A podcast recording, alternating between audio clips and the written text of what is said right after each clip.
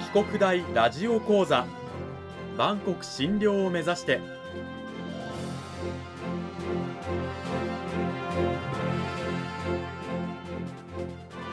番組タイトルにある万国診療とは世界の架け橋を意味する言葉です。この番組はアジアの十字路に位置するここ沖縄にある沖縄国際大学で日々どのような研究や教育が行われているのかを発信していく番組です。案内人は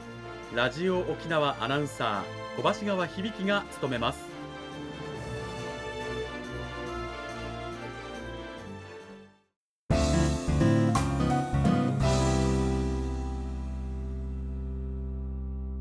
沖国大ラジオ講座今週からは2週にわたって沖縄国際大学総合文化学部日本文化学科のガブ広近先生を迎えてお送りします。ガブ先生よろしくお願いします。こんにちはどうぞ。よろしくお願いいたします。さて内容に入る前にまずガブ先生自己紹介をお願いしますはい、私はですね、沖縄国際大学の総合文化科日本文化学科で講師を務めております。生まれはあの沖縄県の豊見城市生まれなんですけど、育ちは那覇市です。うん、で、えっ、と留大の方でまあ学部修士博士とまあ10年間行いまして、沖縄県の教育庁の方に非常勤職員として勤めた後ですね、今年の4月から実は沖縄国際大学の講師になりました。なるほど、はい、この大学、まあ、4月就任したばかりということなんですがそんなガブ先生を迎えてお送りする講義タイトル琉球王国時代の史資料などから見える琉球舞踊組踊りについてということになっております。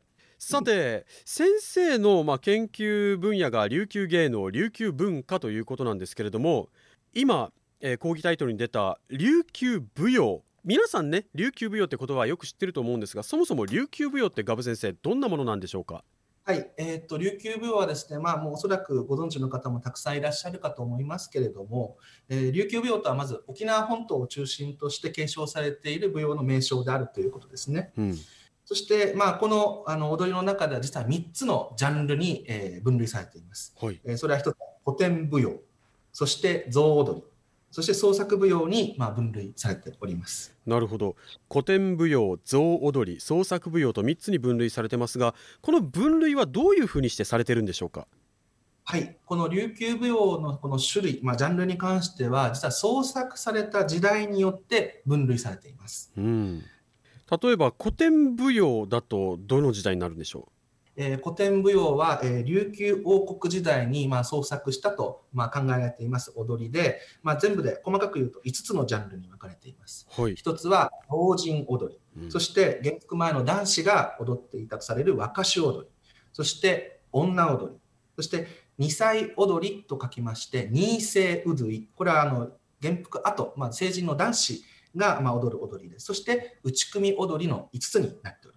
なるほど。これらは何のために作られた踊りだったんでしょうか？はいまあ、これはこの王国時代に作られた、まあ、踊りというのはですね、まあ、殺法師って言われています、まあ、中国皇帝の使者であります。これは琉球国王が代替わりごとに中国から派遣されている使者のことですけど、この人たちの艦隊、まあ、もしくは薩摩藩との関係でいうと、薩摩の財閥奉行なども含めてですね、うん、そうしたいわゆる外国の客人をもてなすために、まあ、創作されたと言われているです。なるほど。それが古典舞踊ということですね。続いてもう一つ象踊り。これはどういう時代に作られたものなんでしょうか？はい、えー、象踊りというのはですね、えー、これはあの今までこの古典舞踊に関してはいわゆるこう琉球王国実は宮廷内でまあ主に行われていた芸能であります。うん、1879年にまあ、あの琉球処分というものが行われますと、まあ、あのいわゆるこう芸能をたしなんでいた士族というものが、えー、いわゆるこう禄を失うつまりお給金を失ってしまうわけですね。なるほどここでどうしたかっていうと、まあ、首里那覇を中心として、まあ、芝居小屋を建てていくと。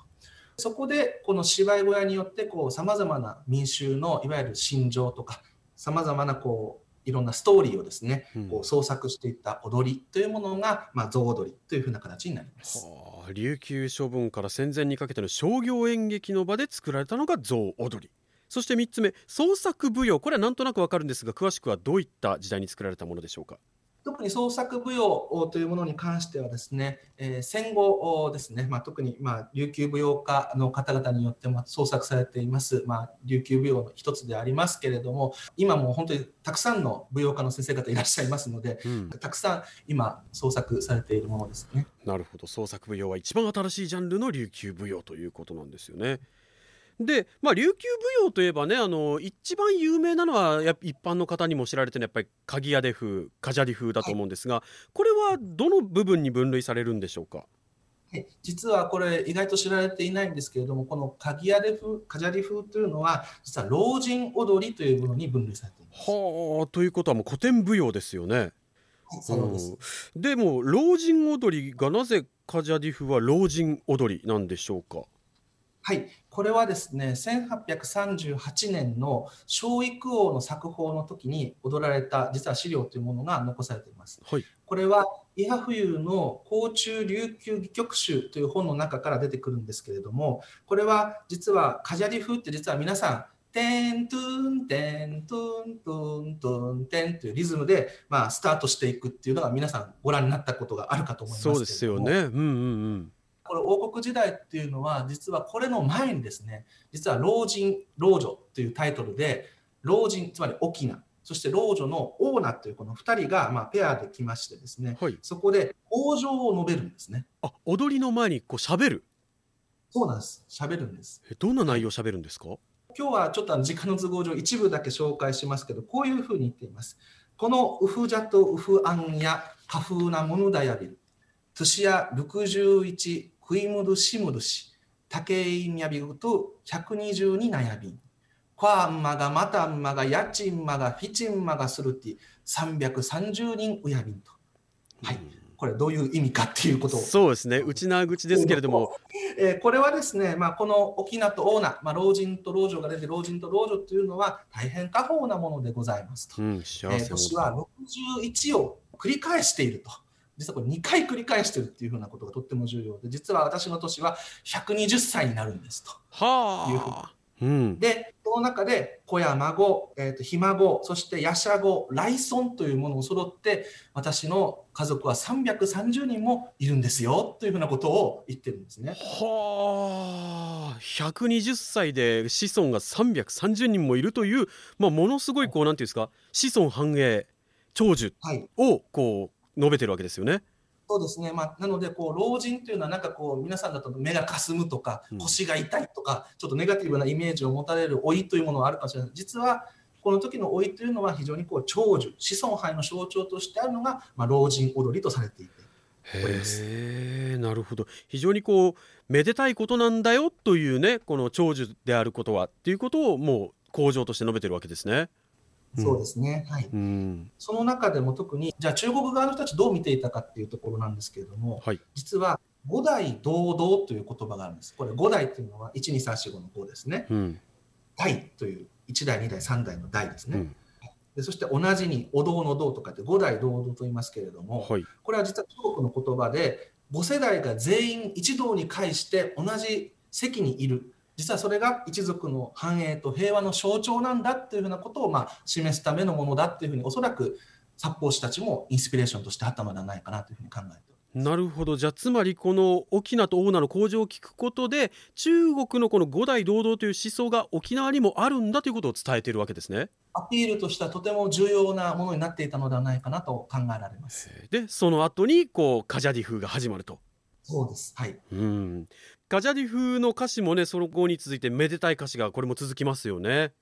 そうですねはいちょっと歌詞をちょっと紹介したいと思いますけれども、うん、はい「キユヌフクラシャやナウニジャナタティルチブディウルハナヌチユチャタグト」ですね。うん、まあ意味としては今日の嬉しさは何に例えようかと。つぼんでいる花がパッと開いたような雪あって開いたというふうなことがまあ意味として込められております。うん。非常にめでたいねこの踊りとしてもうこの歌詞とともに現代まで残ってますけど先ほど言ったねあのなんですか琉球処分の後に士族が沖縄各地に散っていって士族の文化としてこのカジャリ風も各地に伝えられて残っていったわけですよね。一般の人たちにも。考えられております。はい、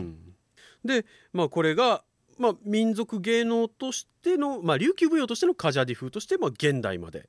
まあ、おめでたいところで演じられる演目として残っているというのは、はい、なんというかとても感慨深いものがありますよね。そうですね。やはりこれとても大事なことだと思う。で沖縄の人たちというのはなんとなくこ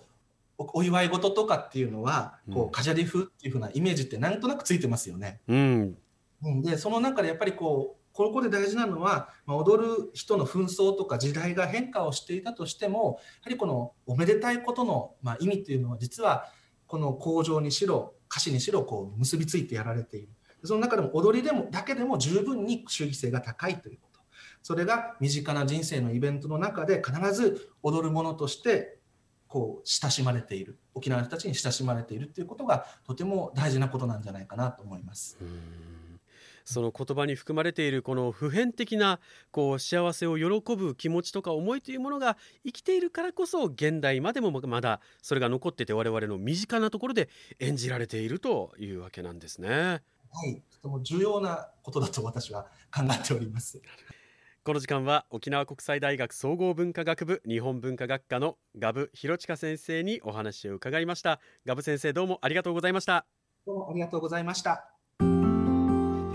さあ今週はですね、えー、琉球舞踊についてガブ先生にお話をしていただきました古典舞踊象踊り創作舞踊それぞれの違いからまあカジャリ風の前にねあったこの